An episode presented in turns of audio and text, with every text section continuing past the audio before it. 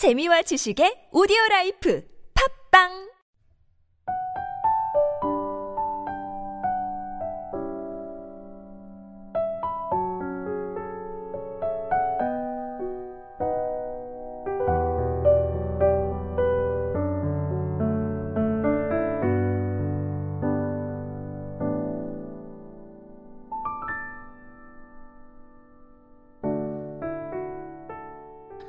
할렐루야. 금요 메시지 성경 통독에 함께하는 사랑하는 형제 자매 여러분을 주님의 이름으로 환영하고 축복합니다. 오늘 함께 나눌 말씀은 데살로니가 후서 1장에서 3장 말씀입니다. 나 바울은 실로아노와 디모데와 더불어 하나님 우리 아버지와 우리 주 예수 그리스도의 이름으로 데살로니가 그리스도인들의 교회에 문안합니다. 우리 하나님께서는 여러분에게 필요한 모든 것을 주시고 여러분이 되어야 할 모습으로 여러분을 만들어 주시는 분이십니다. 친구 여러분, 이 점을 알아두십시오. 우리가 여러분을 두고 거듭해서 하나님께 감사를 드리는 것은 즐거운 일이자 마땅한 의무이기도 합니다. 우리는 감사할 수밖에 없습니다. 여러분의 믿음이 눈에 띄게 자라고 서로에게 베푸는 여러분의 사랑이 놀랍도록 발전하고 있습니다. 그러니 우리가 감사드리는 것은 당연합니다. 우리는 여러분이 대단히 자랑스럽습니다. 여러분에게 온갖 고난이 닥쳤지만 여러분의 믿음이 흔들리지 않고 굳건하기 때문입니다. 우리는 교회에서 만나는 사람 누구에게나 여러분의 모든 것을 자랑합니다. 이 모든 고난은 하나님께서 여러분을 그 나라에 합당한 사람이 되게 하시겠다고 작정하신 분명한 표입니다. 여러분이 지금 고난을 겪고 있지만 정의 또한 다가오고 있습니다.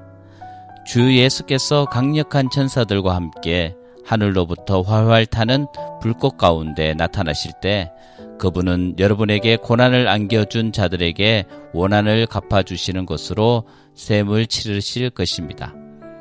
그분의 오심은 우리가 고대하던 전환점이 될 것입니다. 하나님을 알려고 하지 않던 자들, 메시지에 순종하려고 하지 않는 자들은 자신들이 한 일의 대가를 치르게 될 것입니다. 그들은 주님과 주님의 찬란한 권능 앞에서 영원히 추방되는 벌을 받을 것입니다. 그러나 주님께서 오시는 날, 그분을 따르고 그분을 믿는 모든 사람들은 그분을 높이고 찬양할 것입니다. 그것은 여러분이 우리가 전한 소식을 믿었기 때문입니다. 우리는 이 뜻밖의 날이 조만간 닥쳐오리라는 것을 알기에 늘 여러분을 위해 기도합니다. 우리 하나님께서 여러분을 그분의 부르심에 합당하게 하시고 여러분의 선한 생각과 믿음의 행위에 그분의 능력을 가득 채워주셔서 그것이 온전해지기를 기도합니다. 여러분의 삶이 예수의 이름을 드높이면 그분도 여러분을 높여주실 것입니다. 이 모든 일의 배후에는 은혜가 자리 잡고 있습니다. 자신을 값없이 내어주시는 우리 하나님, 자신을 값없이 내어주시는 주 예수 그리스도가 계십니다. 2장 친구 여러분, 이어지는 글을 주의 깊게 읽어보시기 바랍니다. 침착하십시오. 우리 주 예수 그리스도께서 다시 오실 그날 우리가 그분을 맞이할 그날에 대해 성급하게 결론 짓지 마십시오. 누가 거창한 소문이나 내게서 받았다고 하는 편지를 가지고서 주님이 오실 날이 벌써 왔다고 하거나 이미 지나갔다고 하여 여러분을 동요시키거나 흥분시키는 일이 없게 하십시오. 그와 같은 말에 속아 넘어가지 마십시오. 그날이 오기 전에 몇 가지 일이 일어날 것입니다. 먼저 배교하는 일이 있을 것입니다. 그런 다음 무법자 곧 사탄의 개가 등장할 것입니다. 그는 신이라고 불리는 모든 것이나 재단에 대항하고 그 모든 것을 접수할 것입니다. 그는 반대자를 쓸어버린 뒤에 하나님의 성전에서 전능한 하나님을 자체할 것입니다. 여러분은 내가 여러분과 함께 있을 때에 이 모든 일을 낱낱이 짚어준 것을 기억하지 못합니까? 여러분의 기억력이 그리도 짧습니까? 또한 여러분은 무법자가 정해진 때까지는 억제당할 것이라고 한 내 말을 기억할 것입니다. 그렇다고 해서 무법의 영이 지금 활동하고 있지 않다는 뜻은 아닙니다.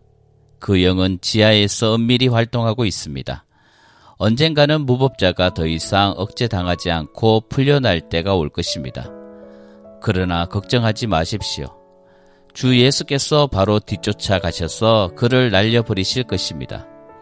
주님께서 나타나셔서 한 번 훅 부시면 무법자는 흔적도 없이 사라지고 말 것입니다. 무법자가 오는 것은 모두 사탄의 역사입니다. 그의 능력과 표적과 기적은 모두 가짜이며 자신을 구원해 줄 진리를 미워하는 자들에게 영합하려는 교활한 술수에 불과합니다. 하나님께서는 악에 사로잡혀 있는 그들로 하여금 자기 술수에 당하게 하십니다. 그들이 원하는 것을 그들에게 주시는 것입니다. 그들이 스스로 선택한 거짓과 눈속임의 세계로 쫓겨나는 것은 진리를 믿지 않았기 때문입니다. 하나님께 사랑을 입은 우리의 선한 친구 여러분, 우리는 여러분으로 인해 하나님께 끊임없이 감사할 수밖에 없습니다. 하나님께서는 처음부터 여러분을 자기 사람으로 선택해 주셨습니다. 잊지 마십시오. 여러분은 하나님이 세우신 처음 구원 계획에 들어있고 살아있는 진리 안에서 믿음의 끈으로 묶여 있습니다. 이것이 하나님께서 우리가 전한 메시지를 통해 여러분에게 권하시는 성령의 삶입니다. 여러분이 그렇게 살면 우리 주 예수 그리스도의 영광에 참여하게 될 것입니다. 그러므로 친구 여러분, 땅에 발을 딛고 굳게 서서 머리를 지켜 드십시오. 우리의 말과 편지로 배운 가르침을 굳게 붙잡으십시오. 사랑으로 다가오셔서 끊임없는 도움과 확신을 선물로 주시며 여러분을 놀라게 하신 예수와 하나님 우리 아버지께서 친히 여러분 안에 새로운 마음을 주시고 여러분의 일을 격려하시며 여러분의 말에 생기를 더해 주시기를 바랍니다. 3장 친구 여러분, 한 가지 더 부탁드립니다. 우리를 위해 기도해 주십시오. 주님의 말씀이 여러분 가운데서 퍼져나간 것처럼 전 지역으로 퍼져나갔어 큰 물결 같은 반응을 얻도록 기도해 주십시오. 또한 우리를 파멸시키려는 악당들로부터 우리를 구해달라고 기도해 주십시오. 요즘 내가 느끼는 것은 믿는 사람이라고 해서 다 믿는 사람이 아니라는 것입니다. 그러나 주님께서는 절대로 우리를 저버리시지 않으십니다. 그분은 신실하셔서 여러분을 악에서 지켜줄 것입니다. 주님으로 인해 우리는 여러분을 크게 신뢰하고 있습니다. 우리가 말한 모든 것을 여러분이 행하고 있고 앞으로도 행하리라는 것을 우리는 압니다. 주님께서 여러분의 손을 붙잡고 하나님의 사랑과 그리스도의 인내의 길로 인도해 주시기를 바랍니다. 우리는 주 예수의 지지를 받아 여러분에게 명령합니다. 여러분 가운데 게으른 사람들, 곧 우리가 여러분에게 가르친 대로 일하지 않는 사람들과 관계하지 마십시오. 그들이 하는 일 없이 거저 먹는 일이 없게 하십시오.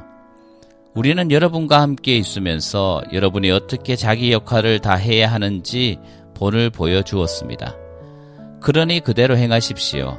우리는 남들이 보살펴 주겠지 생각하면서 팔짱을 끼고 빈둥거리지 않습니다. 오히려 몸을 아끼지 않고 밤늦도록 일했습니다. 그것은 우리를 보살피는 짐을 여러분에게 지우지 않으려는 것이었습니다. 우리에게 여러분의 후원을 받을 권리가 없었어가 아니었습니다. 우리에게는 그럴 권리가 있습니다. 다만 우리는 부지런한 본을 보여서 그것이 여러분에게 전염되기를 바랬던 것입니다. 우리가 여러분과 함께 생활할 때 제시한 규정을 기억하지 못합니까? 일하지 않는 자는 먹지도 말라는 규정 말입니다. 그런데 우리가 듣는 소식에 의하면 게으르기만 할 뿐 전혀 쓸모없는 무리가 여러분을 이용해 먹고 있다고 하더군요. 그런 짓을 용납해서는 안 됩니다. 그런 사람들에게 명령합니다. 당장 일을 시작하십시오. 변명하거나 이 일을 달지 말고 손수 생활비를 버십시오. 친구 여러분, 일손을 놓지 말고 자기 본분을 다 하십시오. 이 편지에 담긴 우리의 명확한 지시를 따르지 않는 사람이 있거든 내버려 두지 마십시오. 그런 사람을 지적하고 그의 무의 도식을 눈 감아 주지 마십시오. 그러면 그는 다시 생각하게 될 것입니다. 그러나 그를 원수처럼 대하지는 마십시오. 그를 앉혀놓고 걱정하는 심정으로 그 문제를 꺼내 상의하십시오. 평화의 주님께서 언제나 서로 화목하게 지내는 선물을 여러분에게 주시기를 바랍니다. 참으로 주님께서 여러분 가운데 계시기를 바랍니다. 나 바울이 친필로 여러분에게 작별 인사를 합니다. 내가 보내는 모든 편지에는 이런 식으로 서명이 되어 있으니 내 서명을 보고 편지의 진위 여부를 가리십시오. 우리 주 예수 그리스도의 놀라운 은혜가 여러분 모두와 함께 하기를 바랍니다.